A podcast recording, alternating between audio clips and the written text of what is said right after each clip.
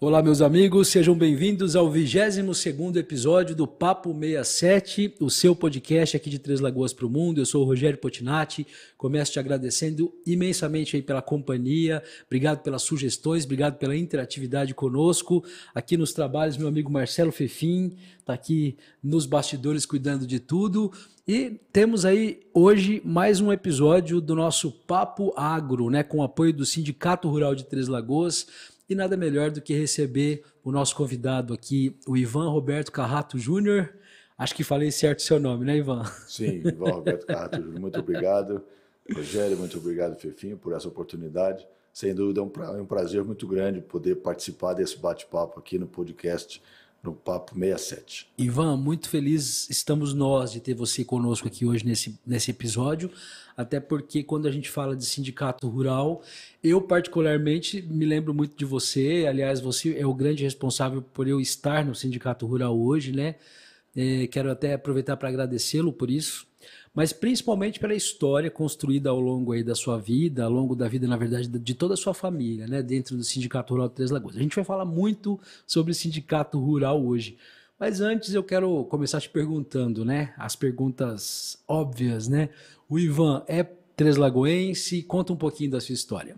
Sim, Ivan Roberto Carrato Júnior, treslagoense, é, família tradicional do Mato Grosso do Sul, é, a família Carrato veio para cá com o nascimento das Três Lagoas, com o senhor João Carrato, né, que foi trazido para Três Lagoas lá nos anos mil novecentos e dez para poder construir um hotel aqui. Ele foi, eles moravam em Ouro Preto, então eles foram convidados para poder trazer e montar um hotel aqui, no, chamava Hotel dos Viajantes, ali na, próximo ao Relógio Central, e exatamente para ser um hotel de passagem, que estava na construção da ferrovia, a ferrovia Noroeste do Brasil, que ia para Campo Grande e Corumbá. Então, meu avô esteve, meu bisavô, desculpa, esteve por aqui, a família Carrato. E a família Queiroz, Moreira Queiroz, na verdade, que é a família da minha mãe, Maria Inês Moreira Queiroz, passou a ser Moreira Carrato. Ela veio da região de Paranaíba, então era um pessoal que veio ali da região do sul de Minas e vieram para Paranaíba e depois também Três Lagoas.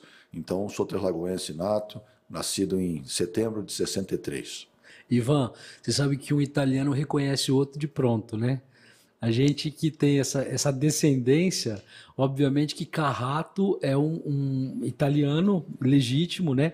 Seus avós vieram da Itália. Como é que é essa, essa, essa vinda, esse excursionamento da Itália para o Brasil? Sim, o Giovanni, ou João Carrato, mas ele era, o nome dele era Giovanni, e teve um, um outro irmão, Pascoal, também vindo da, da Itália, no mesmo, no mesmo navio, e eles foram para a região de Ouro Preto. É, ali tem algumas cidades particulares, é, que eu não, me, não consigo me lembrar, mas é, bastante desenvolvida na parte de Minas, e eles já mexiam com essa parte de hotelaria lá. Então, é, beneficiando aí, ou sendo beneficiado pela tecnologia, a partir de desses, desses meios de, de, de, digitais, a gente conseguiu também procurar bastantes primos, bastante primos que estão hoje na região ali de Minas, Belo Horizonte e em torno, né? Então, fomos descobrindo essas, algumas, algumas particularidades da família Carrato, que veio lá de mil e novecentos e, e nada, vieram com mesmo navio, ficaram em Minas e depois vieram aqui para o Mato Grosso do Sul. Você é neto, então, de italianos, é isso? Eu sou bisneto de italianos. Bisneto de italianos. Seu é. bisavô... Meu bisavô, João Carrato, italiano legítimo, e a minha, minha bisavó, Santa Maria, também é, italiana, e vieram para Três Lagoas para poder fazer essa, essa montagem do hotel aqui. Seu bisavô, inclusive, tem um nome de uma rua aqui em Três Lagoas, né? A rua João Carrato, que é famosa. Imagino ele deve ter ajudado a construir a cidade, poxa, porque esse empreendimento dele, naquela época, deve ter sido extremamente importante para o desenvolvimento da cidade e até do estado, né, Ivan? Sim. É, tem até algumas passagens do meu bisavô, eu diria que ele era um pouco bravo, e, e ele recebeu o nome da rua ainda em vida. E quando é, Três Lagoas tinha uma forma de comunicação que hoje é bastante diferente, que eram aqueles megafones que se colocavam no alto de alguma, de alguma torre, de alguma coisa assim. E quando iam fazer a propaganda de um determinado estabelecimento, ah, na rua João Carrato, número tal, ele olhava bastante bravo e falava assim, eu ainda não morri, por que que me deram esse nome de João Carrato, nome na rua de João, de João Carrato? Mas é realmente bastante marcante. Inclusive, o, o relógio, o relógio central ali, meu avô, Renato, pai do meu pai, ele saiu daqui de Três Lagoas, foi ao Rio de Janeiro comprar os quatro relógios e trouxe para Três Lagoas, onde hoje ainda existe um relógio que funciona perfeitamente bem. Então, também foi, foi adquirido na época, é, pro meu, pelo meu, ele foi logo uma, enviado pela prefeitura para poder trazer esses relógios lá do Rio de Janeiro, que era a nossa grande ligação ainda, né? Como capital do Brasil, era Rio de Janeiro, então tudo era Rio de Janeiro. E, então, meu avô também trouxe. Então, a história do Carrato aqui em Três Lagoas, é, nessa, na criação da cidade, foi, foi bastante importante, sim. E seus avós, seu pai, eles foram políticos também? Eles atuaram na política, Ivan? Não, não. O meu avô João, na vinda dele para cá, ele era bastante benquisto e também muito solidário. É, ele tinha vontade de trazer pessoas para cá, ele acreditava nisso. Então, Era, era, na época, é, beneficiado, às vezes, com terras é, em torno de Três Lagoas. Ele foi também beneficiado com áreas de terra de chácaras em torno de Três Lagoas. E quando vinham é, família japonesa para cá, por exemplo, e queriam se estabelecer em alguma coisa e não tinha, ele doava essa parte que ele tinha recebido do Estado, ele doava para algumas pessoas para poderem também se estabelecer. Então, isso é, foi fato, foi acontecido, e a gente fica muito feliz, né, dessa parte, dessa contribuição para o crescimento de Três Lagoas e, lógico, aí alongando para o Mato Grosso do Sul. Poxa, que história linda isso! Eu não conhecia essa história. É, bem bacana, sim. A vó Tita, né, Ângela, Ângela Maria é, Carrato de Souza, ela, depois tiraram o nome da, da família, não tem de Souza, hoje nós temos aí a tia Célia, a tia Vera. A vó Tita é o, é o certidão de nascimento número um do, do município de Três Lagoas. Três Lagoas era, era município de, era distrito de Paranaíba. Sim. E quando, quando Três Lagoas ficou, foi, foi emancipada. emancipada, a vó Tita, naquela, naquela época, nasceu, a gente chama ela de Tita, mas na verdade o nome dela é Ângela. Uhum. Ela teve o, o, o certificado número um do nascimento em Três Lagoas. Você sabe que esse negócio de Tita é coisa de italiano, né? Porque eu também tenho uma, uma tia-avó que é Tita também. É, e nós temos umas que... primas, nós primas Tita também, então mantém o italiano. Deve ser comum lá na Itália, é, isso, então, né? O italiano mantém, nós temos uma prima é. que mora em Campo Grande, né? Então... É, o meu avô daqui, daqui meu avô teve essa tinha, meu avô Renato tinha essa ligação muito grande com São Paulo e Rio de Janeiro, Rio de Janeiro principalmente pelo fato de ser capital, e nós tivemos também alguns primos, né, desculpa, tio-avô, que foram para a área de Campo Grande, né, lá o Mário Carrato, então foram para Campo Grande, então foi a família, ela realmente foi, é, a família do, jo, do, vô João, do bivô João Carrato permaneceu toda no município. Ivan, é, obviamente, no estado, desculpa. A gente percebe muito claramente uma, uma força muito grande da família na construção do município, né? É, percebi aí que alguns trabalhavam com comércio, o, seu, o próprio seu, acho que bisavô, se não me engano, que teve o primeiro hotel aqui da cidade, né? Sim. É, nessa área meio que de comércio, de serviços, né? Sim. Qual a ligação nesse período, então, com o, a agricultura, com o agronegócio, com a pecuária? Já havia alguma ligação ou não? Zero. Nenhuma ligação, nenhuma ligação com a, com a agropecuária ou com, com a propriedade rural da parte do Carrato, tá? Então, nós temos uma outra parte, que é o Garcia Moreira, né? Então, tem a, a parte da, do meu avô e bisavô, é, Joaquim, Francisco, desculpa, Francisco, não era Joaquim, Francisco, que eram meu bisavô, que eram na área de pecuária. Então, eles tinham muitas, é, é, extensas terras da região de Aparecida do Taboado e Paranaíba. Hum. Tá? E também em, relação, em, em direção à Inocência, município de Silvíria. Mas tudo aqui, ainda era, tudo isso que eu falei, era, era, era distrito de Paranaíba. Então, os meus avós, na parte da minha mãe, eram, que eram os que tinham ligação com a área de pecuária. Hum. Tá? A família Carrato, não. A família Carrato era prestação de serviço e comércio, né? Eles tinham algumas lojas, é, minha mãe mesmo acabou tendo uma loja numa época, tá?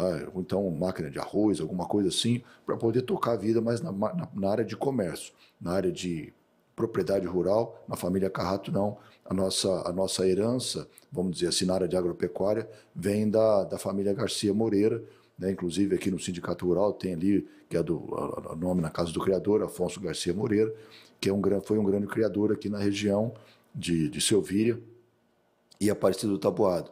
Então, a nossa ligação na pecuária era com família Queiroz e Garcia Moreira. E o Afonso era parente seu também? O Afonso é pai da minha mãe. Pai da sua mãe. É, o Afonso Garcia Moreira, pai da minha Seu mãe. Seu avô. Meu avô. Tá? Então, é, a nossa ligação bastante forte agropecuária é com o meu avô, vindo, da, vindo com dessas áreas.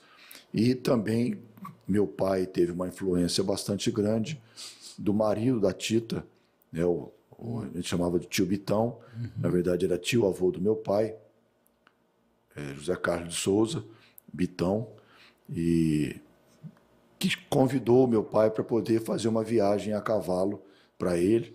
Meu pai é, também andou morando no Rio de Janeiro e São Paulo, trabalhava na Mesbla, trabalhava no M A P.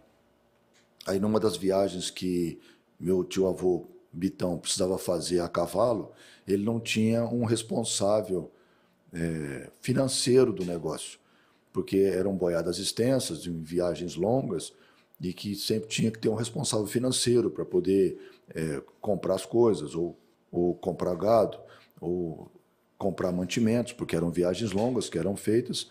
E o vô Bitão, é tio do meu tio-avô, tio do meu pai, pediu para que ele fizesse essa viagem como financeiro da, da, do negócio. E ele fez essa viagem, sofreu pra caramba, porque eu estava vindo de alguma uma região urbana para poder fazer uma viagem de dias andando a cavalo, né? Então, para ele, foi uma, uma outra escola que ele teve. Foi praticamente uma comitiva mesmo. Foi uma comitiva, foram dias de viagem, bastante dias. Aí o tio-avô, o Bitão, pediu: Ivan, você não quer voltar para Três Lagoas? Você vai cuidar de, de, de propriedade para mim? Ele tinha uma fazenda ali na, na beira de, de Selvíria, a São, jo, São José da Terra Roxa, uhum. Onde eu tive a minha infância, minha irmã, meu irmão, tivemos a infância, parte da infância, a terra. E então meu pai foi cuidar ali. E aí minha mãe também teve a herança dela. Papai conseguiu comprar uma pequena parte de área na região da Santa Rita. E mamãe foi herdeira em, em Aparecida do Taboado. Aí papai vendeu na, na região de Santa Rita, em Selvíria, e adquiriu uma propriedade do lado da minha mãe, né, em Aparecida do Taboado. Então aí foi aí que nós seguimos a nossa vida de, de agropecuarista, vamos dizer. Começou aí. Começou daí. Tá? Então da família é, é bastante bacana, inclusive, porque muito, nós tivemos essa, essa, essa ligação bastante forte. E é inacreditável como a história da sua família está ligada à história da nossa região, né? Porque tudo que foi construído ao longo de todo esse tempo, muita coisa permanece até hoje, né, Ivan? Essa coisa da, da, da, da realmente do legado que foi deixado, eu imagino que para vocês é um motivo de muito orgulho, assim, né? Sim, a gente... É... Na verdade, eu nunca falei isso, nada sobre isso, porque a gente é bastante é, quieto. Essa né? é a oportunidade, você está no é, lugar certo é, para falar é sobre quieto. Isso. Então, a gente não, não fala muito sobre isso, mas é, foi uma, uma vida bacana, sabe? De bastante luta, de bastante, bastante trabalho, muita dedicação. Meu pai e da minha mãe, bastante dedicação mesmo. E eles sempre preocupados muito na parte de, de escola. Uhum. Então, eu saí de Três Lagoas aos treze anos de idade, né? Ele sozinho, fui para Campinas, sabe? Então, tudo isso que a, a família nos gerou, né? A família Carrato e Garcia Moreira nos gerou, nos, nos fez e esse umbigo maravilhoso de poder estar na terra, e na terra até hoje, essa grande... Essa grande felicidade de poder estar tá, tá ainda contribuindo com o nosso município, não só com, com Três Lagoas, mas em, em Aparecida do Taboado também, onde ainda nós temos a propriedade lá, que foi herança da minha mãe e também adquirida em parte pelo meu pai. Ivan, eu vou aproveitar e queria que você falasse um pouco mais sobre o seu pai. A gente está, inclusive, num prédio que leva o nome dele aqui no Sindicato Rural, né? É, que foi construído na sua gestão, e que, aliás, ficou muito bom, assim, a gente percebe toda uma pujança nesse sentido também aqui dentro do sindicato, né? Hoje nós estamos aí prestes a completar cinquenta e cinco anos, trazendo é, uma, uma agenda, né, bastante festiva, que a gente vai falar também um pouco daqui a pouco. Mas fala um pouquinho do seu pai. Como é que foi sua convivência com ele? O que, que, o que, que ficou mais, de mais importante que ele deixou para você? Como ele era? É, puro. Acho que uma pessoa posso pura. Começar te perguntando isso. É, como é que ele era? É, bravo. Italiano, né? Filho de italiano e puro. Um coração enorme. Um coração maravilhoso. Sabe? É, família, absurdo. Sabe, a ligação do meu pai com, a, com as primas, com o irmão, é, as duas primas vivas, inclusive, tia Célia, tia Célia e tia Vera, era uma paixão enorme. Sabe, papai foi precocemente, é, mas era uma paixão enorme. Ele é o único homem com duas, duas irmãs? Não, são duas primas. Que ele, ah, que, duas ele tem, primas. Ele tem um irmão, Silvio, que também já foi, ah, recente, né? E tinha como prima, da vó, filhas da avó Tita, uhum. primas dele, a tia Vera e a tia Célia, e também uma que morava em Campo Grande, também em São Paulo, é, também prima, e um outro primo que agora faleceu recentemente, José Carlos, bem recente mesmo, coisa de alguns dias, né? Então nós vamos envelhecendo, e, mas ele tinha essa paixão louca pelo, pela família, sabe? A família precisava de alguma coisa, ele dava de alguma forma de poder ajudar, né? Às vezes a gente até, pai, e você? Ah, eu vou tocando, né? eu, eu vou levando. Trabalhava muito, né? Trabalhava muito, com muita ajuda, é, as pessoas o ajudavam bastante, a família também o ajudava bastante. Na parte do comércio, quando o tio Rômulo, tio dele também, irmão do pai dele, né, também teve aqui, ele foi um responsável pela Teleoeste, tá? Hum. Então chamou meu pai também para poder trabalhar junto da Teleoeste, é, para poder ficar por aqui, papai já tinha, já estava casado. E, então, com a Teleoeste, ele também tinha o seu serviço, na parte de prestação de serviço e comércio lá, como a gente já tinha conversado. Uhum. E final de semana era a propriedade rural. Tá? As, as propriedades eram todas brutas, não tinha, tinha, que, tinha que formar a fazenda, tá? não, tinha, não tinha jeito. Então, pecuária, Ivan. Era pecuária, tá? Baseado na pecuária. Então, sempre teve esse, essa, muito trabalho, muito trabalho o tempo inteiro. Então, a gente chegava aqui, a gente...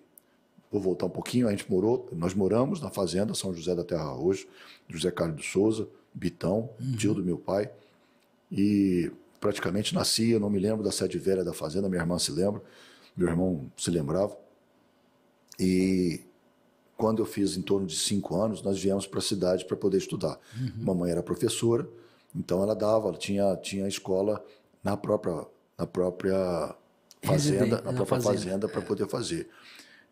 Outro destaque que eu vou dar muito grande para meu pai.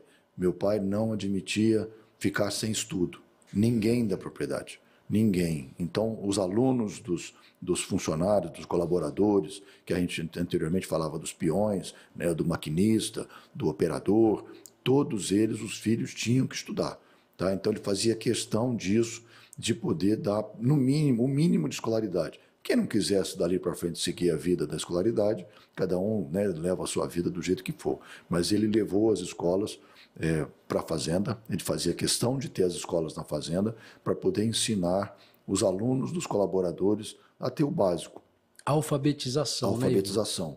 Papai, na fazenda, lá em Aparecida Borda, na fazenda Santa Inês, que hoje ainda é nossa, doação para a prefeitura para se montar uma escola pública, tá, dentro da fazenda, central, próximo de outras várias propriedades, para que pudesse ter uma escola ali de alfabetização, no mínimo alfabetização, e que infelizmente não deu certo. Né? Depois a, a, a, o município e o estado preferiram colocar os ônibus e, e combis para poder levar os alunos para as escolas na, nos municípios. Né? Então o papai sempre teve essa, essa, esse afinco na, na, na escolaridade, na profissão. Então, é, voltando, nós chegamos aqui com quatro, cinco anos para poder estudar, e aos treze anos ele falou assim, filho, você vai para Campinas para poder fazer a oitava série e uma escola preparatória de cadete do Exército. É, na verdade, era um cursinho para a escola preparatória de cadete do Exército. Aí eu fui aos treze anos sozinho, morava numa pensão, então essa confiança, né, que nós tínhamos também bastante grande um no outro, é, isso também nos ajudou bastante.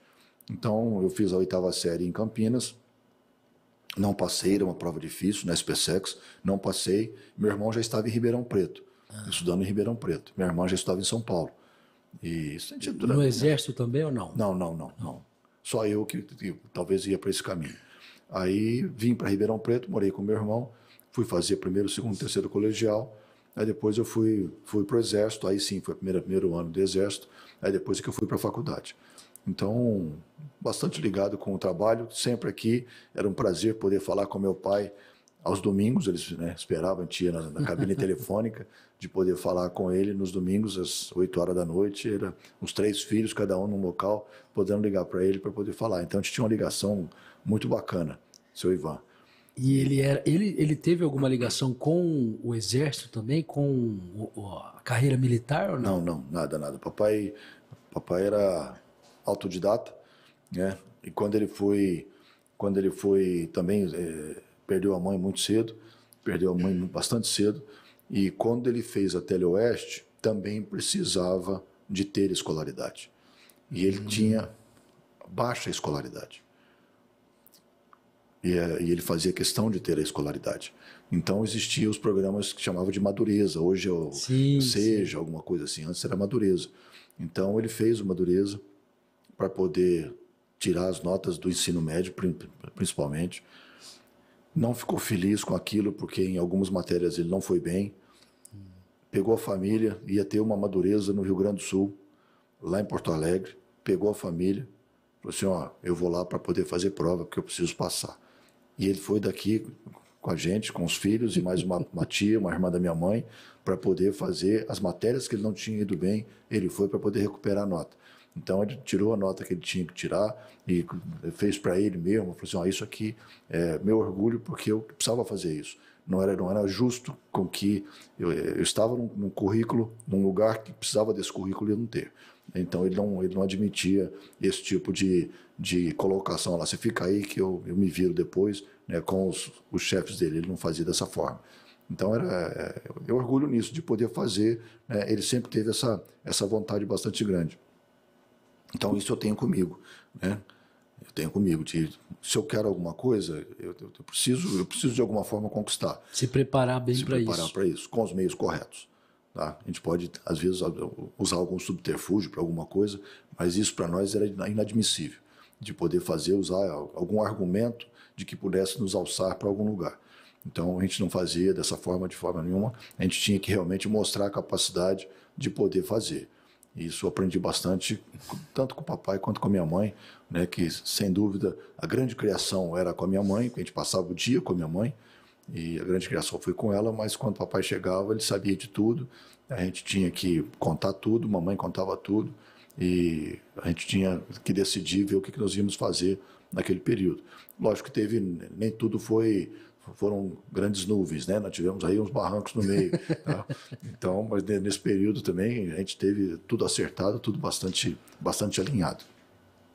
E em questão, na verdade, esse prédio aqui, ele foi construído pelo... pelo É, ex-governador João Barbosa Martins, que construiu isso aqui porque estava tendo o crescimento da pecuária do nosso, do nosso município, né, aqui do nosso sindicato rural, então houve aqui a, a exposição, né, ia ter alguns leilões de gado, então eles resolveram construir essa, essa sala aqui, esse, esse, esse recinto onde nós estamos, que era um recinto do Iagro, tá, que era muito pouco utilizado, muito pouco utilizado, a não ser na época de exposições, ou quando teve o leilão, que já tem, sei lá, quantos anos que, que já não tem mais leilão no nosso recinto.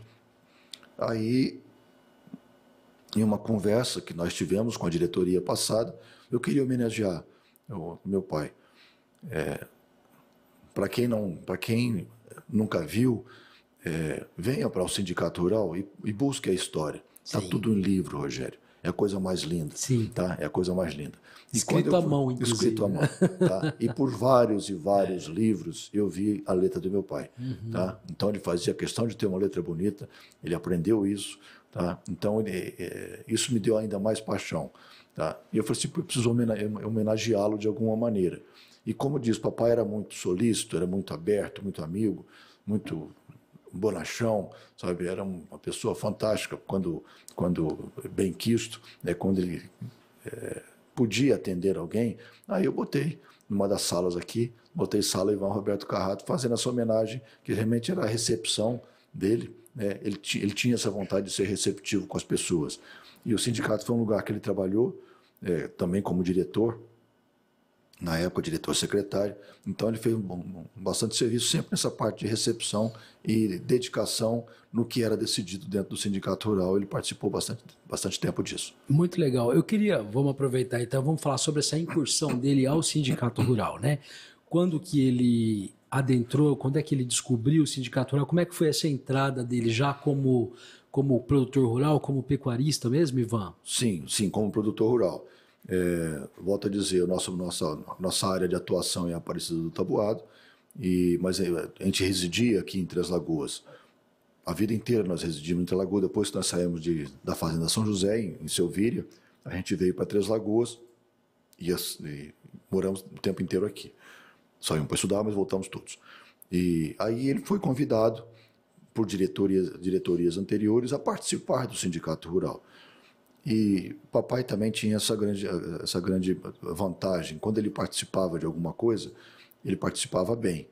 Ah, então ele queria, entrava de cabeça. Ele entrava de cabeça, ele queria fazer as decisões. Então nós temos algumas coisas escritas lá de mil novecentos e setenta, da qual ele já participava. Tá? mil novecentos e setenta, mil novecentos e setenta e quatro, setenta e seis. Aí ele saiu em torno de mil novecentos e oitenta, quando ele, ele resolveu mudar para Santa Inês. Uhum. Né? Ele foi passar uma temporada com a minha mãe na, morando na Fazenda Santa Inês. Então ele se afastou do Sindicato Rural e foi para só cuidar do, do, dos afazeres dele. E a gente já estava se formando, né? Estávamos chegando para aqui, e meu irmão veterinário, eu agrônomo. Então a gente estava com uma vida também bastante to, é, tocante. E também quando surgiu uma oportunidade de existir a, a, uma usina de álcool, é, uma destilaria de álcool, no município de Aparecida do Taboado. E papai também se dedicou bastante a essa empresa. Uhum. Tá? Então foi mais um segmento na agropecuária que ele se dedicou bastante. Ele, ele participou como, como colaborador ou... Não, ele é, existia na época o programa Pro, Pro Álcool. Uhum. Tá? Então existiu essa oportunidade dentro do município de Aparecida do Taboado. E ele, vendo essa oportunidade de trabalho, de negócio, ele resolveu, falou assim, gente, vamos trazer uma, uma, uma destilaria para o nosso município de Aparecida do Taboado. Ah. Então, juntou vários, vários produtores rurais que fossem, é, que tinham áreas na região, para poder fazer a, o plantio de cana, é, para poder fornecer para a usina. Ele foi um dos fundadores da... Fundador, tá? Ele foi um dos fundadores. E foi um dos únicos que restaram. Porque existia muita gente aventureiro que queria vir, né, achando que o usineiro era aquele cara que não precisava fazer muita coisa, era ganhar dinheiro. E, na verdade, é. não. A usina só trabalha se tiver cana. É. Né? Se não tiver cana... Para ter não... cana tem que ter trabalho. Tem que ter, né, trabalho. Tá? Então, foi quando ele foi se dedicando cada vez mais na fazenda para poder fazer plantio de cana. E, e até hoje nós temos lá com uma área, uma área bastante forte na área de cana, é, para Alcovale, que é a usina que foi... É, meu pai e minha mãe doaram a área onde está implantada. A, a destilaria foi doada pelo meu pai. Então, volto a dizer, tudo que fazia para o meu pai, ele acreditava naquilo. Meu pai pela minha mãe. Eles acreditavam, dá, tem que dar certo, vai dar certo. Uhum. Então, tudo ele fazia para dar certo. E assim é a nossa vida, tem que dar certo. Nós temos convicção de que vai dar certo e vai dar certo. Eles eram otimistas por natureza por mesmo natureza. E passaram muito isso para vocês, né, sim, Ivan? Principalmente para você, né? É, passaram de sabores, né, às vezes de sabores financeiros, restrições financeiras para um determinado período, e, mas ele sempre acreditava. Né? Então, dele poder acreditar naquilo que vai dar certo, ele fez comigo.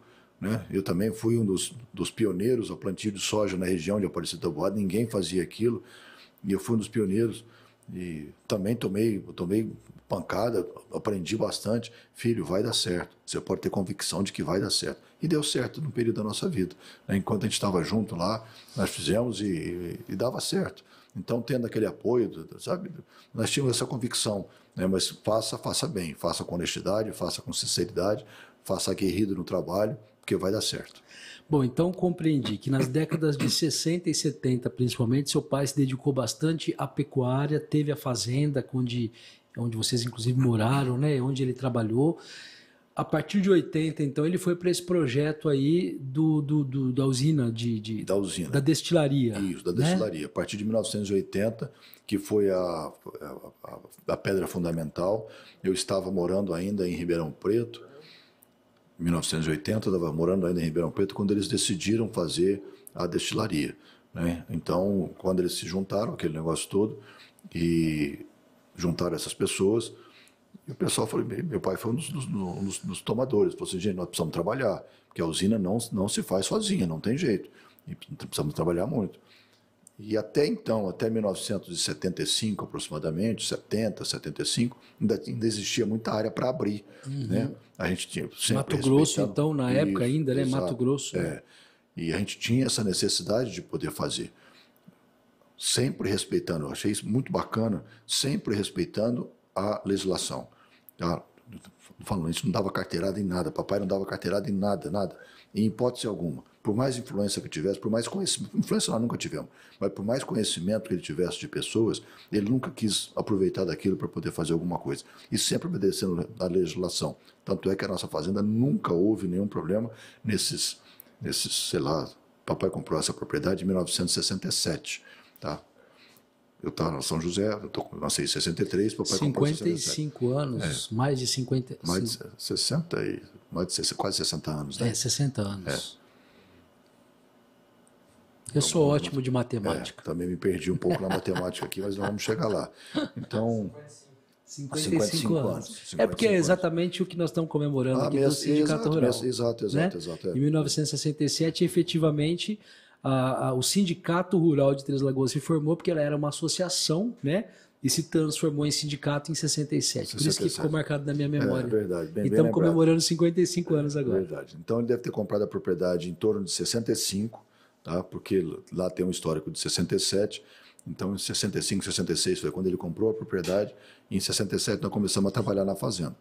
Então, o que a herança da minha mãe era tudo muito bruto, né? Mas sempre respeitando a legislação, nós fomos abrindo área, fomos abrindo área, as oportunidades de pasto, grandes parcerias com os tios, com amigos, né? Porque às vezes não tinha dinheiro para poder ter, formar a fazenda e ter o gado, e, então sempre teve muita parceria com muitos, e depois nós fomos na área de cana também, em forma de parceria ou em forma de plantio. Então, a história de agropecuária, para nós, vem, ela vem desde mil novecentos e sessenta, e, e, como propriedade nossa, né, do meu pai e da minha mãe, desde sessenta e seis, sessenta e cinco, já tinha essa, essa ligação com propriedade própria.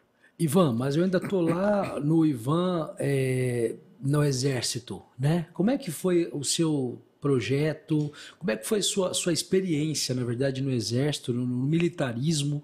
Porque eu não conhecia esse lado seu. Conta pra gente um pouco é, disso. Na verdade, a hora que eu estava conversando com você, que nem tudo... A minha relação com meu pai era de, de boa ligação, né? Às vezes a gente contrapunha... Uns, é, uns... Garotão de dezoito anos, dezessete anos, dezoito anos, né? Então, achando que já, tava, já sabia de tudo que já podia fazer, já tinha feito terceiro colegial, né? Tinha... participado também, fiz a minha área de natação e tal, mas tive um problema. Falei, ah, espera um pouquinho. Exército. Aí me alistei, né, aqui em Três Lagoas, me alistei, aí eu fui para Campo Grande, fazer a, a Companhia de Polícia do Exército. Tá? Então, foi um ano só, um ano, um ano muito bacana, né? Inclusive nós temos ligação com o pessoal até hoje, aquela, aquela turma lá de oitenta e dois, oitenta e três. Você tinha quantos anos? Eu tinha dezoito anos. dezoito né? anos. dezoito anos. Então, fui para o Exército em Campo Grande, mas um ano só, né, naquele período de, do alistamento que é obrigatório, né? Aí, teria essa ligação maior com o Exército se eu tivesse passado na S P S E X, uhum, né, que, que, que tinha essa ligação, talvez... Um, Por ele, lá, você teria seguido a carreira mesmo? Teria seguido, possivelmente teria seguido a carreira. Talvez, uhum, ele tinha essa vontade de que eu tivesse essa carreira militar. Mas eu passei esse tempo no Exército, um ano só, e lá, de lá eu decidi a, da, da, da, da agronomia. Então, eu saí do Exército, aí fui fazer um ano de cursinho, aí passei na faculdade no Rio de Janeiro, né, nossa eterna ligação com o Rio de Janeiro, e aí fui para lá em oitenta e quatro até oitenta e nove, me formei em agronomia. Aí a agronomia te salvou ou ela te ferrou? Não, não, me salvou, me salvou, me salva até hoje, né, vivo da profissão, me ajuda muito a profissão, e, mas foi uma, foi uma escola maravilhosa que eu fiz, né? Me dediquei bastante, quando estava na agronomia, me dediquei bastante, fui um bom aluno, relativo bom aluno, no começo não, nem tanto, mas no, no final do meu curso fui um bom aluno, aí depois que saí de lá fui procurar também Embrapa, fui procurar outros cursos, né, para poder é, trabalhar bem na profissão, então até hoje a, a agronomia me, me auxilia na, na vida pessoal e familiar. Ivan, a gente te percebe muito parecido com o seu pai em diversos aspectos. Agora, ouvindo você contar a história dele, isso fica mais evidente para mim, que te conheço já há alguns anos, né? A coisa de não entrar numa briga para perder, a coisa de realmente saber onde está pisando e principalmente ter essa, essa boa vontade, né? Você falou a palavra certa, agora está fugindo aqui, mas ter essa confiança que seu pai falava, né? Ele tinha muito essa coisa da, de acreditar muito no que ele estava fazendo. E eu acho que você herdou muito isso dele. Ah, como agrônomo em Mato Grosso do Sul também, você fez um, uma história boa, né? Já atendeu muita gente. É, imagino que você deve se sentir orgulhoso disso, porque com o seu trabalho a realidade de muita gente mudou, né? Como é que você vê essa, essa contribuição, né, que você teve é, como agrônomo, né, para o desenvolvimento, para o crescimento do nosso estado, do Mato Grosso do Sul? Rogério, você toca num lugar, numa uma ferida agora que para mim é muito gratificante. É... Vai fazer, faça bem. Faça bem o que você tem que fazer. Procure dar, dar o seu melhor. Se você não sabe, vai aprender, né? Então, por isso que eu digo, eu saí do Rio de Janeiro, que não tinha muita ligação com a pecuária de, pecuária de corte extensiva, que aqui na nossa região era pecuária de corte extensivo. Não tinha, era mais pecuária de leite e, e, e, a, e agricultura, como banana, é, um pouquinho de soja, mas muito mais direcionado, abacaxi, muito mais direcionado ao, ao, ao Rio de Janeiro. E eu vim para cá, fui procurar quem que sabia de pecuária de corte, né? Então eu fui direto para a Embrapa, passei fazendo alguns cursos direto na Embrapa. Menino ainda, né? Talvez não, não tão jovem, já com vinte e sete para vinte e oito anos, não tão jovem, mas eu precisava saber, eu precisava é, me colocar de alguma maneira, tá? Então, dessa forma, eu me coloquei dentro da propriedade nossa, tá? E sempre naquela ideia, pai, dá certo, vamos melhorar isso daqui. Otimismo, otimismo, otimismo. É, pai, dá certo, vamos fazer. E o papai gostava de tecnologia, tá? Ele podia fazer. É, mas vamos ter a melhor tecnologia? Não, vamos devagar para saber o que que não, até onde nós podemos alcançar. Às vezes dava um, um passo um pouquinho maior, né? Tinha que recuar. Isso é natural da pecuária, é natural de todo o setor. Então, então a gente fazia isso, só que ele acreditava em tudo que a gente fazia. Uhum. Ele, a gente mostrava isso para eles, e o diálogo foi muito importante na nossa família, como até hoje. Tá? O diálogo bastante importante. E nesse conhecimento que eu tive, eu juntei com, é, com alguns amigos. Meu irmão, um amigo e um primo, na verdade, é, meu irmão veterinário, eu agrônomo e dois zootecnistas. E montamos uma empresa, né? Hoje o que, mais, o que a gente mais vê crescer eram as, são as empresas de assistência técnica. Sim. Tá? Eu tive essa empresa há mais de trinta anos atrás. Bom, então vocês montaram essa empresa aí, foi praticamente desbravando para o Mato Grosso do Sul, né, Ivan? Trazendo uma nova realidade aqui para Três Lagoas, mas também para o estado, né? Sim, já Mato Grosso do Sul. Então nós quatro montamos essa empresa e nós tínhamos a, a infelicidade na época, naquele período, de que existiam muitos pecuaristas. Então, nós jovens, de vinte e sete, vinte e oito, vinte e nove anos, ou até trinta anos, meu irmão era um pouco mais velho, de poder fazer alguma coisa que a tecnologia pudesse mostrar que a eficiência das fazendas seriam maiores. Tá? Então, isso nós tivemos um problema bastante sério é, de poder implantar isso para os produtores rurais. E há consultas que chamam, que chamam a minha empresa, né, ela, ela é de mil novecentos e noventa, era de trinta e um de julho de mil novecentos e noventa, eu vi um caminho que o pessoal, para poder fazer investimento em propriedade rural, precisava de fazer financiamento. Uhum. Então, com, com bastante trabalho, com bastante é, currículo, eu fui ao Banco do Brasil para poder me credenciar como empresa de assistência técnica e extensão rural. Então, eu consegui, já existiam algumas empresas, que era no caso da Agraer, na época era a Agraer, mas só existiam essas empresas privadas, públicas, não existia empresa privada. Tá? Teve e, uma época... Imagino que devia ser uma dificuldade para ter acesso, né, Ivan, a isso também naquele período. Naquele período, era bastante grande. Então, eu consegui esse credenciamento junto ao, junto ao Banco do Brasil, e depois disso a gente também passa por um bocado de treinamento. É, preparação para poder fazer os trabalhos, de poder conhecer. Então, de você poder pegar seu carro, é, às vezes um golzinho, às vezes um casinho, né? E, e ir para esses municípios, para essas fazendas, e botava, era chuva, era sol, o que fosse, a gente tinha que conhecer a propriedade, coletar amostra do solo, conhecer a propriedade, fazer o levantamento cadastral. Então, a gente tinha que realmente fazer todo o levantamento de uma propriedade rural. Inclusive, fiz alguns serviços para a sua família, né, ali na região de Santa Rita do Pardo, e eu fui reconhecido por isso também. Então, e eu ouvi falar que você era muito bom, viu, Ivan, no que você fazia. É, agradeço. É, mas eu tinha que ser. Os tá? meus tios sempre falavam com muita deferência é, de você, de verdade. É, mesmo. Então, isso, isso foi bacana. O senhor José Mateus, eu isso. lembro bem, né? O, o Pedro. A propriedade existe até hoje, né? É. A Fazenda Santo Antônio. Santo hoje está em nome do meu tio, Antônio Carlos, Antônio né? Carlos. O Tó, mas é. eu participei disso tudo. Viu? Inclusive, é. em mil novecentos e noventa, eu ia muito lá de férias. Pois é, então. E para isso tudo, eu precisava me dedicar bastante. Tá? Tanto que eu fui convidado pelo Estado, né, de dar oportunidades para o próprio Estado de, Ivan, o que, que nós precisamos fazer? Então, eu já, né, com vinte e sete, vinte e oito anos, volto a dizer, eu nunca fui influência de nada, né? Mas se alguém me perguntasse alguma coisa, eu ia trabalhar para que pudesse te ajudar. Papai era assim também. Então, essas coisas são as coisas que nós temos bastante em comum. Então, eu fui no Estado inteiro. Nesse, num desses treinamentos que, que nós tivemos junto ao Banco do Brasil, a pessoa do Estado pediu para que eu ficasse em Campo Grande e que eu fosse até a Secretaria de Produção e Turismo na época, na época a Seprotur, para que pudesse conversar com eles a respeito de, do que, que nós podíamos fazer para o Mato Grosso do Sul, pra poder, na nossa região, região do Bolsão, e para que pudesse alavancar.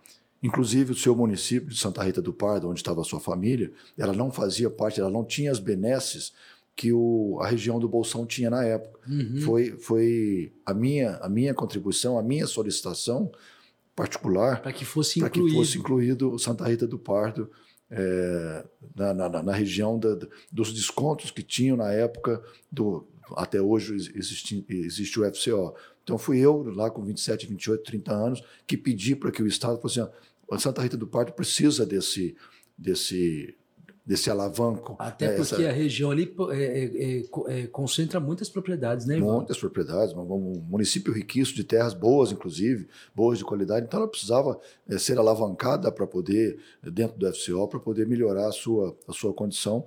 Então, foi uma das contribuições que eu dei para o Estado.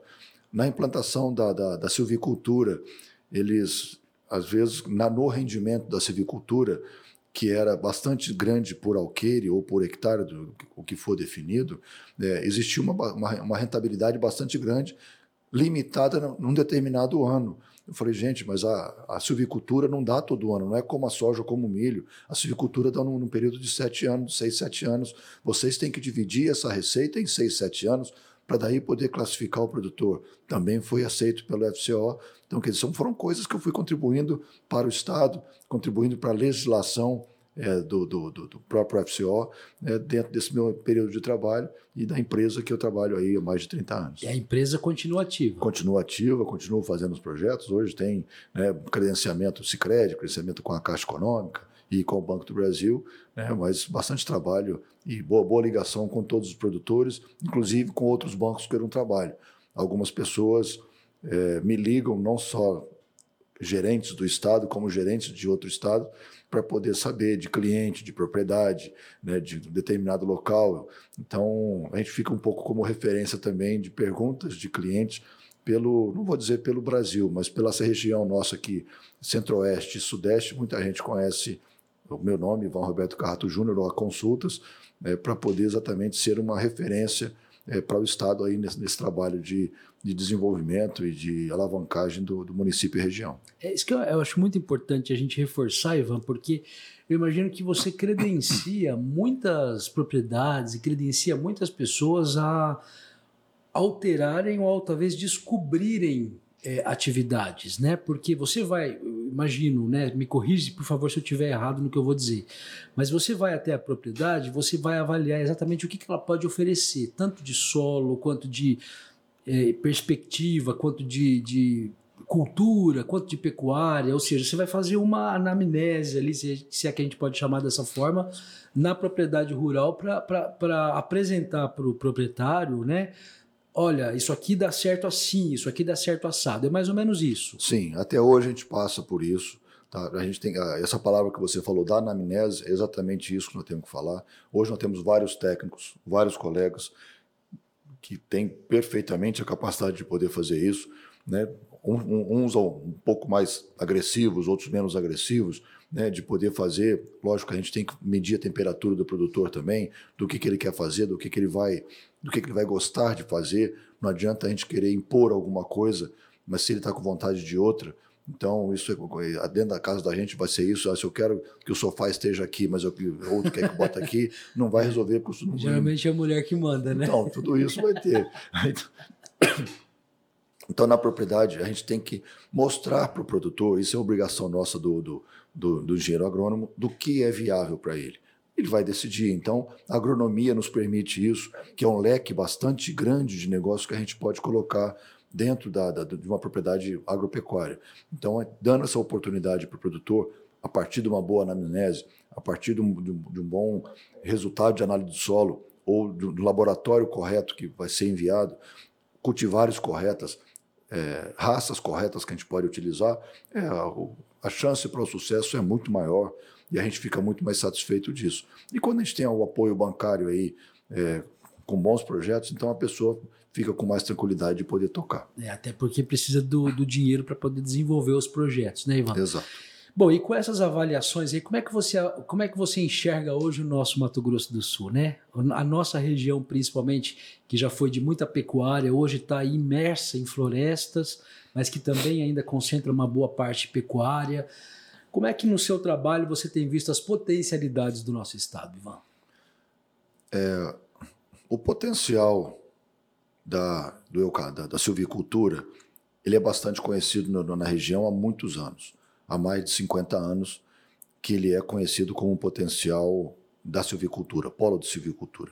Alguns vários não acreditavam nisso, acreditavam que a pecuária ia ser eterna aqui na nossa região, coisa que não ia acontecer, não ia ter jeito de acontecer. É, você acompanha, nós temos um problema bastante sério da sucessão familiar. Tá?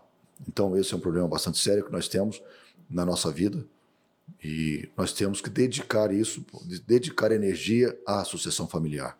Então o sindicato está para apoiar, para poder apoiar, os pais para poder apoiar, a gente para poder conhecer, os cursos para serem, para serem ministrados, o, as carreiras que estão ligadas à agropecuária, para poder realmente mostrar como se toca uma agropecuária. Então, é, fico um pouco entristecido de poder falar isso, porque muito da silvicultura ela entrou em áreas que estavam degradadas. Tá? Então, a silvicultura achou ali uma oportunidade. Já não serviu nem para a pecuária. Não, né? Servia para a pecuária.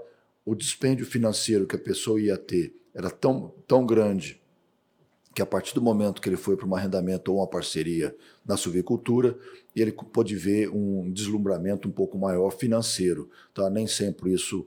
É, ao, no passar dos anos, nós estamos falando aí, não podemos falar de dois, três, quatro, cinco, sete anos, né, numa, numa cultura única de, de eucalipto. Nós estamos falando ao longo de trinta, cinquenta anos. É uma família, não, ela não dura trinta, cinquenta anos, é uma família eterna. Tá? Então, nós temos que pensar, pensar em conjecturas para realmente a família ser eterna. Estou falando que a nossa propriedade era de mil novecentos e sessenta e cinco, tá? Então ela já existia lá, é, a cultura da pecuária. Hoje nós temos a pecuária, temos a, a cana-de-açúcar. Tá? Então você tem que pensar, é, nessa longevidade. Uhum. E qual que é a longevidade? É a silvicultura, é a integração ou a, a pecuária unicamente. Então, unicamente você não vai a lugar nenhum. Hoje não consegue mais unicamente ir a lugar nenhum. Ah, eu só quero isso, só quero isso, só quero isso. Tudo, todas as culturas, nós ainda não tivemos nenhuma crise da, da eucaliptocultura ou da silvicultura, mas tudo é uma curva sigmoide, de altos e baixos. Todas as culturas. Ah, é o bezerro, é a vaca, é o boi, é o carneiro, é o suíno, é a ave, é o ovo. Tá? A silvicultura também vai passar Por algum, por algum problema em algum momento. Tá? Então, tudo isso, a cana-de-açúcar passou por um problema seríssimo depois da década de noventa, né, até, até dois mil, dois mil e alguma coisa, é, com o último governo que nós passamos aí, queriam, queriam derreter o etanol no Brasil, né, o Brasil, o Brasil tá, podia estar exportando etanol há muito mais tempo, né, essas brigas de petróleo que tivemos aí, tá, surgiu de lá a, a necessidade do etanol. Então, o Brasil podia estar numa outra posição bastante grande se não fosse interesse de alguns ou de políticas errôneas. Então, eu vejo assim no nosso município. Nós poderíamos ter ainda hoje, talvez, uma, uma silvicultura ainda mais avançada, tá? Com menos testes que fizeram, clones que, errados que fizeram, áreas erradas que plantaram, é, maciços errados que plantaram, espaçamento errados que plantaram. Acho que você usou uma palavra muito correta há pouco, que é o tal do deslumbramento. Houve um deslumbramento muito houve, forte no início. Houve, né, houve, bastante forte. E aí com muitos erros, né? Exato. Então isso, o que, que vai acontecer? Você tem que ter de uma pessoa onde você possa se apoiar. Tá, então, o que, que você vai fazer? Qual que é a sua real, real história? Em que, em que patamar você está? Então, nós, é, agrônomos, é, ligados à agropecuária, administradores de empresa, tá, ligados ao agronegócio, você, da parte de, de, de jornalismo, do, do conhecimento que você tem, do conhecimento que você traz para nós, basta ler, ou alguém que leia por você e que você escute. Tá, então, o material está todo por aí. O que, que você pode fazer? Cada um é colaborando com o outro. Então, isso é a nossa profissão de agronomia, a profissão do jornalismo, a profissão do, do técnico em agropecuária, a formação do, do administrador de empresa. Vocês, nós temos que nos falar. E a partir do momento que a gente, a gente se fala um com o outro, fica mais fácil.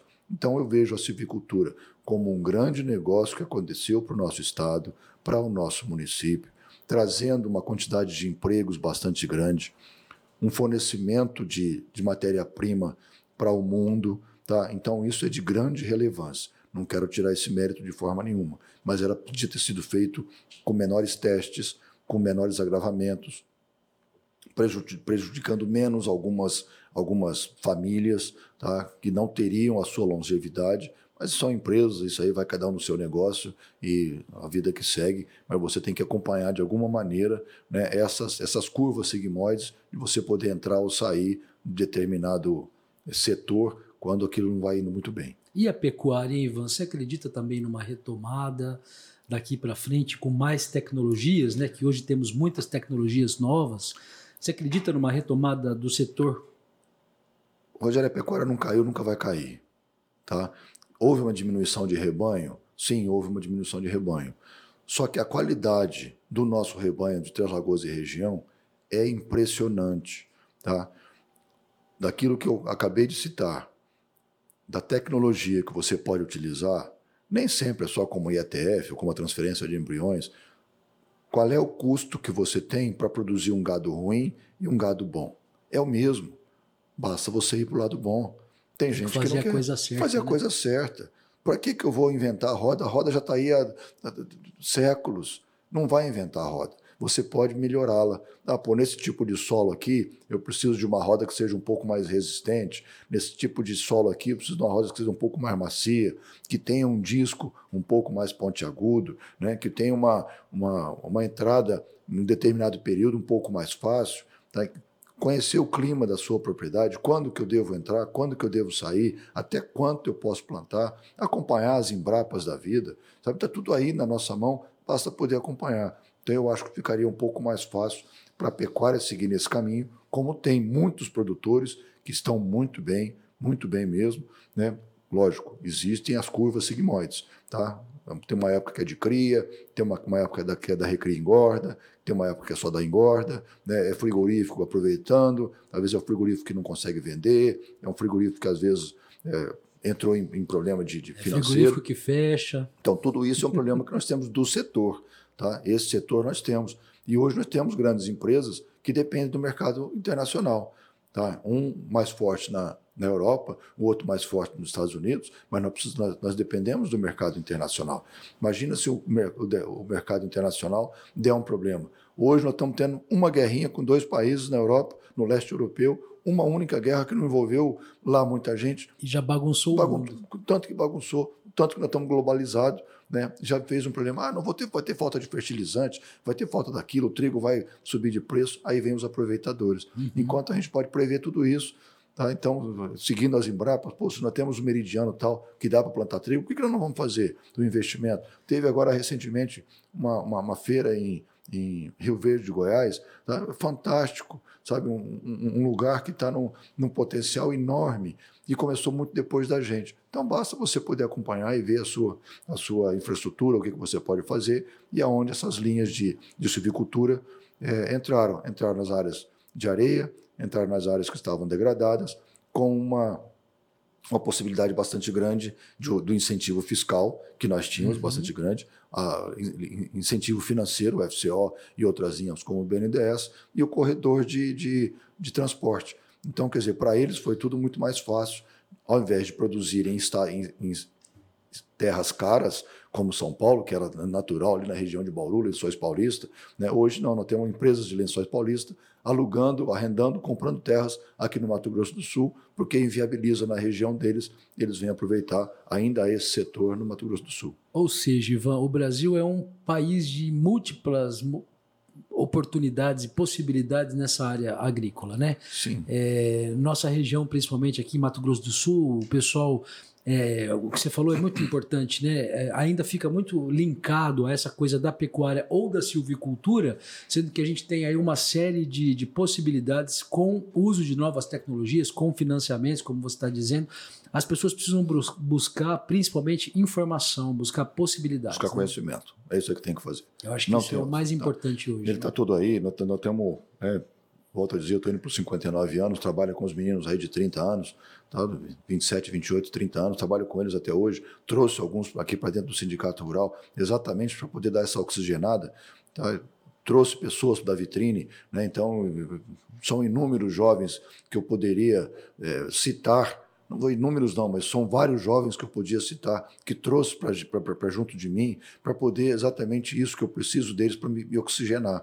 Então, quando você vê essa tecnologia sendo implantada, esse conhecimento sendo implantado, de poder ouvir, né? E ouvi-los o tanto que é bom de poder fazer esse, esse conhecimento. E a partir do momento que você dá essa oportunidade para o jovem, ele se sente também favorecido, ele se sente também bastante... É, prestigiado, sabe que é o que ele precisa também. Pô, é um, é um cara de sessenta anos, cinquenta e nove anos, né, ouvindo um jovem de vinte e sete, vinte e oito anos. Então, por que não isso? Né? O que está na tecnologia da faculdade hoje? Né? O que, que você está aprendendo na faculdade hoje? Então, é tempo que eu vi. E vocês são fundamentais nesse processo, né, de poder realmente ajudar a divulgar o que é correto. Ivan, vamos falar um pouquinho do nosso Sindicato Rural, então, que agora eu também já me credencio a falar nosso, porque já me sinto um pouco parte dele. É, graças novamente à oportunidade que você me deu, né? Eu tenho muito orgulho de ter participado do projeto, desse projeto com você, porque efetivamente começamos praticamente juntos aqui, você como presidente me dando a oportunidade de assumir a assessoria de comunicação. Me lembro muito de uma frase que você falava no começo para mim, você falava: Rogério, o que nós precisamos é desmistificar o Sindicato Rural, as pessoas têm que entender que aqui é um espaço aberto, é um espaço público e principalmente democrático, é um espaço de todo mundo, não só do produtor rural ou do pecuarista, mas da comunidade, todo mundo consome alimentos, todo mundo precisa entender como é que isso aqui funciona, né?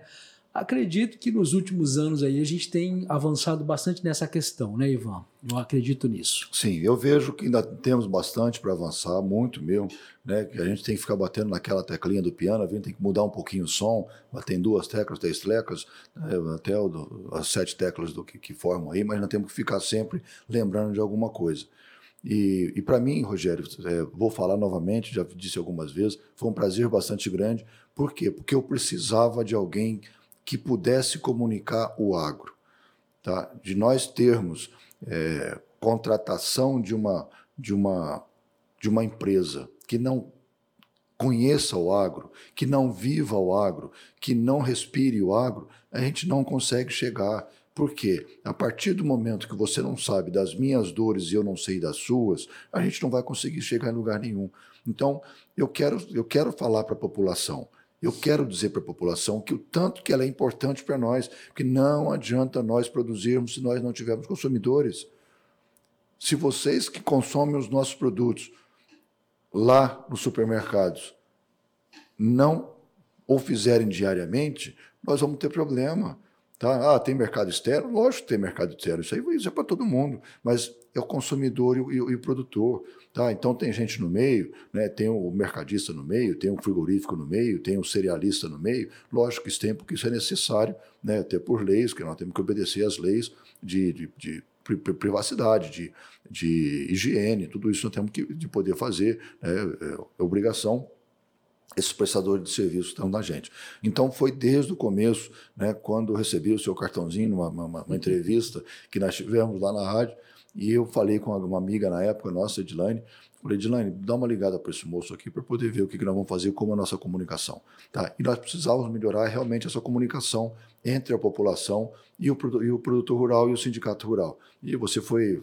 É, realmente abriu uma, uma, um oceano para a gente, sabe? Foi uma, uma, uma a gente estava andando de barquinho, né? Andando de máximo uma lanchinha aí, mas nós vamos para o transatlântico. Então, regionalmente, é, regionalmente nada, né? Nossa, é, regionalmente sim, o estado aí, outros, outros estados também sabem do tanto que nós somos pujantes, né? Graças à comunicação. Então, graças ao trabalho bem feito, né? Nós É, priorizamos o trabalho bem feito, mas tivemos essa, essa, essa fundamentação na comunicação e nós tivemos esse exemplo, né? E ultrapassamos o Estado. Dentro do Estado, o nosso sindicato rural ganhou muitos pontos, né? Ele foi, ele foi lá em cima, tá? Não sei se é um dos melhores, mas eu acredito que ele seja um dos melhores do Estado. Isso foi com um trabalho bastante muito bem feito, né? De todos que vêm nessa diretoria e principalmente com a imprensa, tá? Que pôde realmente comunicar, pôde nos ensinar a falar, nos ensinar a mostrar para o produtor, para os consumidores, da realidade do nosso sindicato e do produtor rural. Bom, exatamente hoje, enquanto essa entrevista estiver indo para o ar, né, dia vinte e seis de, de abril, o Sindicato Rural de Três Lagoas está completando cinquenta e cinco anos. Acho que é motivo de orgulho para todos nós, né, que fazemos parte dele. E acho que para você, sobremaneira, né, Ivan? A ligação do sindicato com a sua família, você como ex-presidente, hoje como diretor, como você disse, trazendo aí uma moçada, né, trazendo aí jovens, o próprio Kenizinho, a Stephanie, que hoje estão aí na presidência, fazendo um trabalho excepcional, já tivemos com eles aqui também no Papo sessenta e sete. Como é que você vê o Sindicato Rural hoje, o legado que o Sindicato Rural deixou? E, inclusive, eu me emociono um pouco falando nisso, porque tive a oportunidade de conviver recentemente, de conversar com muitos ex-presidentes, com ex-associados, com atuais sócios, né?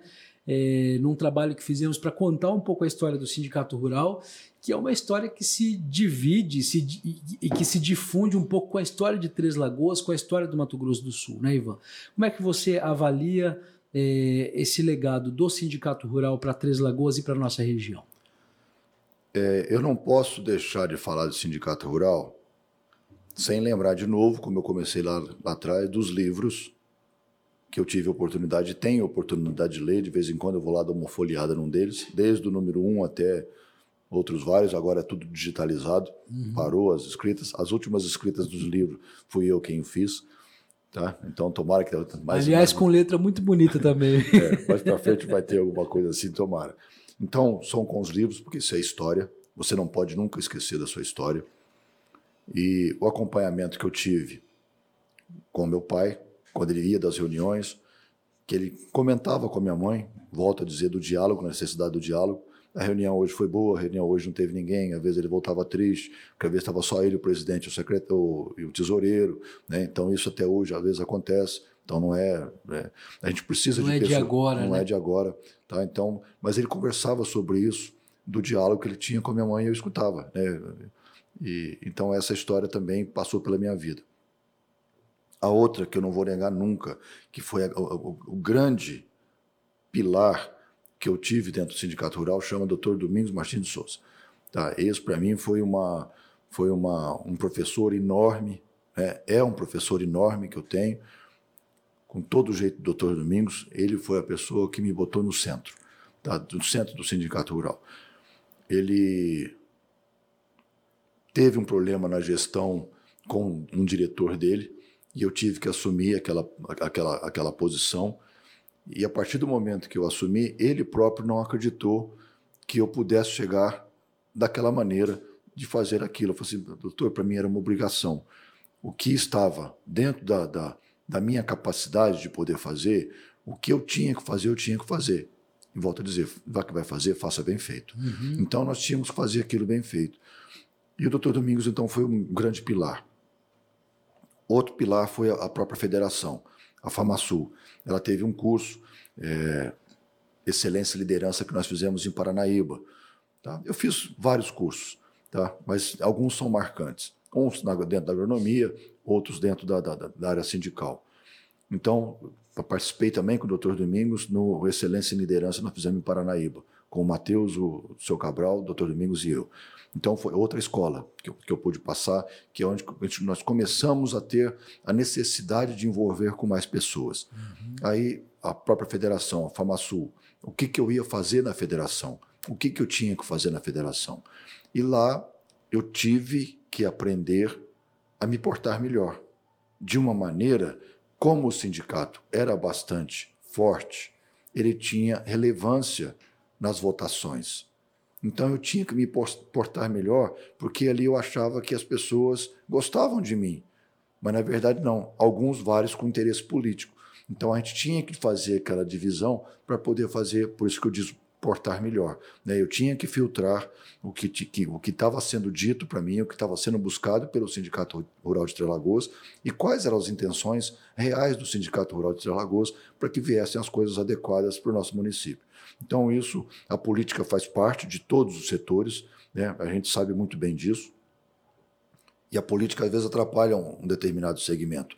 Quanto Mato Grosso do Sul, não vou falar só da federação, do nosso sindicato, quanto Mato Grosso do Sul não cresceu por causa de política, quanto que ele ficou para trás por muitos e muitos anos por causa da política. Então, aconteceu isso dentro da federação, né? Também dentro da federação, depois foi mudando completamente a forma de, de gestão, isso refletiu nos sindicatos rurais, ou, na verdade, os sindicatos rurais levaram a reflexão para dentro da, da, da federação. Isso foi muito importante no crescimento pessoal, é, sindical. Aí me convidaram para estar como presidente, não está não tá na minha hora, não posso fazer. Aí passei uma temporada bastante grande também, mais três anos com o seu Pascoal, que tinha uma dinâmica diferente de trabalho, né? Então a gente se adapta a isso e eu galguei mais um cargo dentro, da, dentro do Sindicato Rural, como, como delegado da representante, e depois tive uma grande escola que foi o Marco, né? Outro, outra grande escola, Marco Garcia de Souza, que também devo bastante, porque do dinamismo, né, da forma de falar, de você poder chegar, de, de você se posicionar em determinadas, é, em determinadas situações, porque você, às vezes, precisa se impor de alguma maneira, não de forma petulante, não de forma impositiva, mas você tem que se impor, se você está lá. Se fazer eleito, ouvir, né? Se fazer ouvir, tá? Então, em algumas situações eu percebi o Marco, dá de duzentos em mim, né? Mas eu percebi, mas eu, eu vi que eu precisava melhorar bastante. Eu percebi bastante isso, foi uma escola que ele me deu também. Nas nossas viagens daqui para Campo Grande, a gente sempre viajava junto, então um bom papo também, não tem uma diferença de idade de, de quase vinte anos ou próximo disso, mais de quinze anos eu tenho certeza. E então também foi uma outra escola bastante grande que eu tive. Aí dali para frente eu falei assim, agora desse ano, né, ano de dois mil e dezessete, é, na verdade eu tomei a decisão em dois mil e dezesseis, falei, ó, dois mil e dezessete eu, eu saio como como candidato à presidência do Sindicato Rural. E fiquei até trinta e um de outubro de dois mil e vinte. Então, foi uma escola bastante grande. Eu estou há mais de doze anos, né, no Sindicato Rural. Isso foi um crescimento bastante grande. E eu vejo, né, com a quebra de paradigma que nós tivemos na diferença que era o Sindicato Rural na década de oitenta, noventa, até dois mil, vamos dizer assim, né, para os dias de hoje. Tá? Então, existiu uma diferença bastante grande. Lá quando era uma coisa, em dois mil e vinte foi quebrando o paradigma, fomos, fomos tendo mudanças de gestões, né? Entrou um jovem na época, que foi o Davi, que ele teve que ser bastante, bastante incisivo também naquela mudança que precisava de existir. Então houve sim uma, uma mudança bastante gradativa e lá desde o Davi eu comecei a participar mais do sindicato, eu não era sindicalizado, eu não era... não fazia parte da diretoria, mas eu vivi um pouco mais disso, mas lembrando do meu pai também, né? Tanto é que eu trouxe, pai, não precisamos disso, assim, nos, nos aconselha, né? Então, também, lá em torno de dois mil e vinte, meu, é, dois mil e dezenove, papai faleceu em dois mil e vinte, então dois mil e dezoito, é por aí, tá? Papai, papai também nos ajudou nessa situação. E de lá para cá foi só crescimento. E eu vejo isso no Sindicato Rural, tá? É, tenho que fazer, claro, a reclamação, porque nós precisamos de mais jovens aqui dentro, tá? Nós precisamos disso.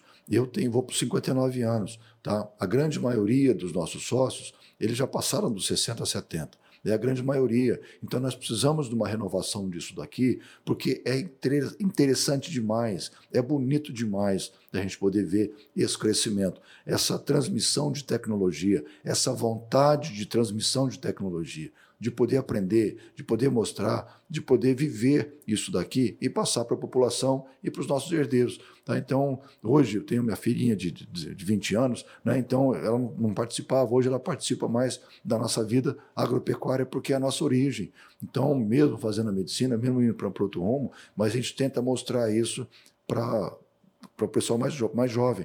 Então, volto a dizer, eu trago essa meninada junto de mim para realmente eles nos oxigenarem e eles terem um apoio de alguém aí que possa auxiliá-los. E é legal a gente ver essas fases que o Sindicato Rural de Três Lagoas passou ao longo da história, né, Ivan? Desde um sonho muito bem arquitetado é, dos pioneiros, né, que, que imaginavam um sindicato rural forte, que realmente os representasse, que trouxesse benefícios, que trouxesse investimentos, né, como foi o caso dos fundadores, né? É, até a fase das grandes, dos grandes eventos. O Sindicato Rural de Três Lagoas, por muitos anos, foi a sede, né, da exposição agropecuária de Três Lagoas, que é lembrada até hoje, né? Principalmente o pessoal que viveu aqui na década de noventa, década de oitenta, lembra dessas, desses grandes eventos, né, que, que houve aqui no recinto, a questão dos animais, a venda de gado, né, a importância de trazer esses bons animais para cá, e aí também fica uma contribuição muito forte aqui de, de, de famílias muito importantes de Três Lagoas que trouxeram esses animais e que apresentaram, né, boa parte do que a gente tem hoje até hoje no mercado, até esse grande polo que o Sindicato Rural de Três Lagoas transformou hoje, que é um polo de tecnologia, de ciência, de educação, de oportunidades, de faculdades C N A, de cursos técnicos, né? Então, de realmente formação dos jovens, como você disse, que estão se preparando aí para um novo caminho. Ou seja, ele tem vivido essas várias fases, mas tem se reinventado com muita, com muita solidez em cada uma delas também, né? Sim. É, de tudo isso que você... está falando, Rogério, realmente passa um filme na cabeça da gente, né, dos grandes investidores que tiveram no município. Vamos, não vou citar porque eu acabo errando algum nome aí, ou esquecendo algum nome, eu não, não, não vou falar, mas são várias famílias que trouxeram tecnologia na forma de pastagem, na forma de rebanho, aqui para o nosso município. A inseminação artificial, ninguém falava em nada, pessoal, transferência de embriões, aqui investidores fazendo transferência de embriões há trinta anos atrás, ou vinte e cinco anos atrás, tá? A I A T F, integração. Sabe? Integração. Então, são pessoas que vieram acreditando nisso, né? Não é de hoje, tá? Não é da, da geração do Ivan para frente. Não, teve um pessoal que veio aí, que, pessoal hoje que está aí próximo dos oitenta anos, ou passado dos oitenta anos, que criaram essa tecnologia. E, e volto a dizer, o que é a facilidade e o, e o, e o dispêndio financeiro que você tem para fazer um, o ruim, você faz o bom. Lógico que quando você vai fazer o bom, você erra também, né? Às vezes dali sai um animal ruim, sai uma variedade ruim, sai um clone ruim. Isso acontece, mas tá, é do negócio, é do risco. Agora, quando você foca no ruim, qual é a possibilidade de você ter um, um bom? É mínima, né? Enquanto você foca no bom, para você vir para um ruim, é, é, é fácil. Aí você perde aquele um ruim, acabou. Você, vai na, você, você pode fazer essa, essa seleção, tá? Então, foca no que, que deve ser feito. E o sindicato vai no mesmo caminho. O que, que nós devemos fazer? Focar no que nós fazemos. O que, que nós temos para poder fazer? É tecnologia? O, o, o país é carente de tecnologia? A região é carente de tecnologia? Pô, vamos buscar mais tecnologia, vamos buscar. E não adianta ter a tecnologia se não tiver quem ministrar. Então, nós precisamos de um bom professor, nós precisamos de boa gente para poder fazer e bons alunos. Se nós não tivermos bons alunos também, não vai, não vai acontecer nada. Nós vamos ter um curso aí que dura dois, três, quatro anos, chega lá no final, nós não vamos conseguir nada. Chegamos a lugar nenhum? Não, não chegamos a lugar nenhum. Então, quando você traz o jovem, o jovem é mais impetuoso. Isso é natural, nós fomos jovens, né? Ele é mais impetuoso, então calma, é onde estão mais velhos, calma, tá precisando, tá, tá com alguma dificuldade, tá precisando de alguma coisa, vou desistir no primeiro momento, o que, que é isso? O que que tá acontecendo? Então, nós, mais velhos, a gente consegue apaziguar um pouco mais isso e tentar fazer uma, uma, um contraponto, né, dessa necessidade dos jovens. No caso da, da, da, do Kenizinho e da Stephanie, é, Kenizinho e da Stephanie, agradeço também demais ao Marco, né, demais, Foi ideia dele, Sim. né? Foi ideia dele. Nós estávamos num, num, num dos eventos da família, lá na, na, lá na Jaó, e eu fui conversar com o Marco, Marco, o que eu vou fazer? Eu não, eu não consigo, não, não consigo é, fazer a minha sucessão. Eu, eu imaginei que a minha sucessão tivesse mais fácil, e, na verdade, ela foi um pouco mais dificultada. Tá? E eu, eu perguntei, Marco, o que, que nós vamos fazer? Eu falei, ah, surgiu uma ideia. Bota um como presidente, outro com vice em gestão compartilhada. Nós nunca tínhamos escutado falar isso em gestão compartilhada. E hoje nós temos uma gestão compartilhada maravilhosa. São os dois jovens aí que estão tocando isso aí. Uma está casando amanhã, né? É amanhã casa, né? E, e o Kenizinho que está aí também com toda a pujança, com toda a garra. Com a liberdade da gente poder se falar, sabe? Então isso é que eu acho bastante bacana, porque nós temos essa boa ligação, essa boa sinergia entre os jovens e os, os mais velhos aqui dentro do sindicato. Inclusive, então, o Marco foi bem diferenciado na, na entrevista que tivemos aqui com o Kennedy e com a Stephanie, ele foi bem diferenciado nesse sentido. Então, isso é, isso é muito importante, né? Porque o Marco está na, na transição, eu com quase sessenta, os meninos com trinta, o Marco com quarenta. Sabe? Então, é, essa, essa conversa entre todos nós, isso é muito importante, porque faz o bem para o sindicato rural. Não, não eu, presidente, não tal pessoa, o presidente, não. É o sindicato rural, porque a gente passa, né? Como eu passei de dezessete a dois mil e vinte, passei, não estou mais na presidência, e daí? Mas deixa um legado, um legado bacana, que todo mundo conheceu, todo mundo gostou, né? E vamos levar para frente. Então, você leva isso como referência para a sua vida, você deixa essa referência para dentro do sindicato rural e, com certeza, vai ser um sucesso sempre. Ivan, já entrando na reta final do nosso papo aqui, quero até te agradecer muito, né, por todo, todo o conhecimento que você trouxe aqui hoje, por toda a história, né? Tem muita coisa legal que eu não conhecia. Quais são os desejos do Ivan de aniversário para o Sindicato Rural? cinquenta e cinco anos de história, né, efetivamente como Sindicato Rural. Quais são os seus desejos de aniversário para o sindicato? Os desejos são vários. Tá? Nós temos que ir e incentivar a meninada. Essa é, uma funda... Não, essa, essa é uma filosofia que eu levo, ou que eu trago desde a minha tenra idade, que é poder trazer as pessoas que vão ser as nossas substitutas. O Sindicato Rural, de alguns anos para cá, vem percebido, e eu tenho mostrado isso, não só eu, mas como outros vários, mas eu percebi isso e pedi para que acontecesse isso, que era a parte de educação. Então, vamos investir na educação. Eu não quero levar para o lado político, mas nós estávamos indo para um lado errado. O Brasil estava indo para um lado errado. Completamente errado. Isso nos amargura. Muito mesmo. Então, seria muito fácil da minha vida voltar a ser presidente do Sindicato Rural e trazer a parte festiva para o Sindicato Rural. Ah, o Ivan é o, o rei. Não. Eu ia levar para um lado errado novamente. Então, vamos fazer a correção. Se o trabalho do Sindicato Rural é ir para o lado certo, vamos para o lado certo. Qual que é o lado certo? A educação. Eu não vejo outro segmento que não seja a educação. Você pode aprender o que você quiser, mas aprenda o bom, aprenda o correto e fale o correto. Pratique o correto.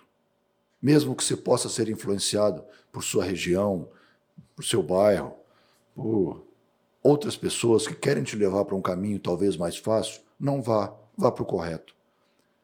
Você pode ter mais trombadas, você pode ter menos dinheiro, você pode ter mais dissabores, mas lá na frente eu tenho a convicção de que o seu futuro será melhor. Então, esse é o grande presente que eu vou ter, os vários presentes que eu vou ter. Tá? Hoje nós tínhamos um ou dois cursos no Sindicato Rural. Quantos cursos nós temos hoje no Sindicato Rural? Quantos cursos nós ainda teremos no Sindicato Rural? Tá? Então, trazendo mais tecnologia para dentro, trazendo mais cursos para dentro do Sindicato Rural, aproveitando os impostos que são pagos pelos produtores rurais, aproveitando-os bem, faça o melhor. Então, você vai deixar a sua pessoa, o seu produtor rural, ainda mais satisfeito, porque ele está vendo que o imposto que ele está pagando lá no final está sendo revertido para um país melhor, para um estado melhor, para um município melhor. Então, esse é o grande presente que eu quero deixar aqui dentro do Sindicato Rural, porque é a grande paixão que eu tenho pelo meu município, pelo meu sindicato, pelo meu estado, pelo meu Brasil. E nós vamos conseguir isso. Nada consegue sem a educação. Eu vejo uma boa educação para um lugar certo, com professores corretos, que te tragam uma boa filosofia de vida.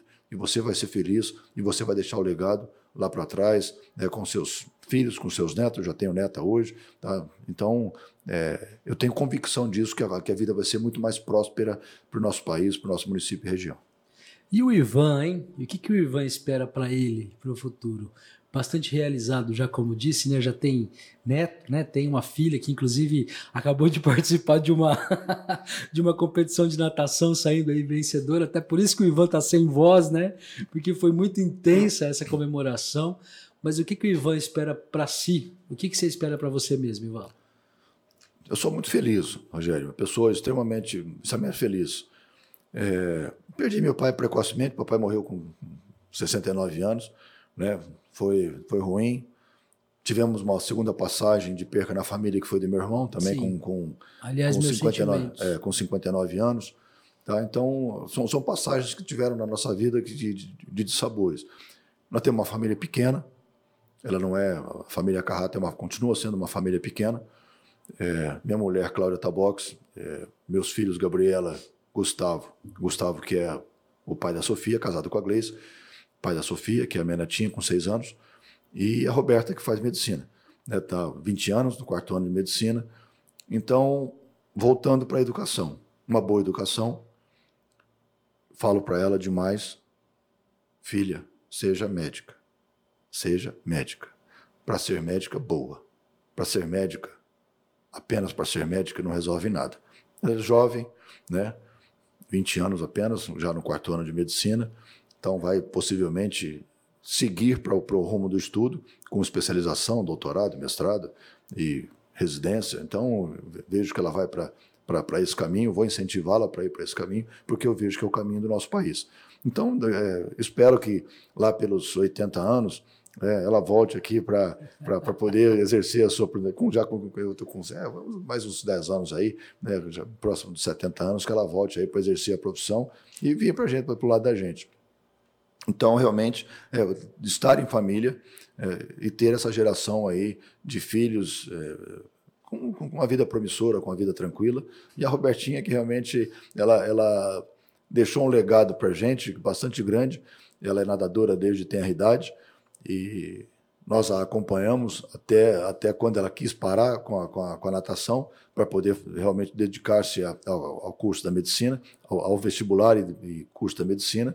E como ela foi defender a faculdade dela lá em, em perto de Jabuticabal, em Taquaritinga, nós fomos até lá, torcemos bastante para ela, veio com resultado, mais três medalhinhas aí para o quadro delas, então a gente fica muito feliz com essa, com essa, com essa saúde dela, com essa, com essa dedicação dela. Então o que eu quero é isso, muito simples, né? Uma vida simples, uma vida tranquila, uma vida é, que a gente pode ser modesto. É, a gente tem que ser impositivo, temos que ser... É, dar o nosso passo um de cada vez, com bastante saúde, com bastante é, vontade. Ser humilde dentro que você precisa ser humilde, né? Não é humilde da boca para dentro, não é ser humilde apenas de, de, de, de, de gestos ou de posições, não, mas ter a humildade de estar cada vez mais aprendendo e poder ensinar quando a gente é chamado, quando a gente tem essa, quando a gente tem essa, essa oportunidade. Ivan, obrigado novamente e obrigado por trazer inspiração para a gente. A gente que convive com você é, sempre consegue um pouco de inspiração, você sempre traz uma inspiração diferente para nós. Muito obrigado, viu? Tá, eu agradeço muito, né? Sucesso aí para o Papo sessenta e sete. Tá? Então, é, sem dúvida, uma, uma, uma, você e o Fefim aí fizeram uma... uma grande aposta, eu acho tão bacana, né? Vocês jovens também, o Fefim com um pouco mais de quarenta, já com filho de dezessete, outro de sete, também sabe o que eu estou passando, né? Sabe como é que é. O Fefim já é quase vô, já estou é, brincando. Sabe como é que é. Então, para nós é, sem dúvida, um prazer bastante grande de estar nessa vida com vocês. Tá? Então, de poder escutar a qualquer momento, tá? A qualquer momento de poder escutar, de poder contribuir, isso é o que, é o que leva, é o que me dá, me, me dá prazer de verdade. Obrigado. Obrigado a você. Seja sempre bem-vindo. Obrigado, meu. Bom, sim, muito obrigado. Muito obrigado a todos que acompanharam esse episódio. A gente lembra que vai, vão estar aqui as nossas redes sociais, acompanhem os nossos papos, né? Sempre pelo Spotify, pelo YouTube, os links aí estão na descrição. E se fez sentido para você, entre em contato com a gente. Nós temos aí possibilidade também de patrocínio dos episódios, né, para você se tornar parceiro nosso aqui no Papo sessenta e sete. Lembrando também que esse episódio especificamente é uma realização do Sindicato Rural de Três Lagoas, que já é um dos nossos parceiros aqui. Muito obrigado novamente ao Ivan e até o próximo episódio.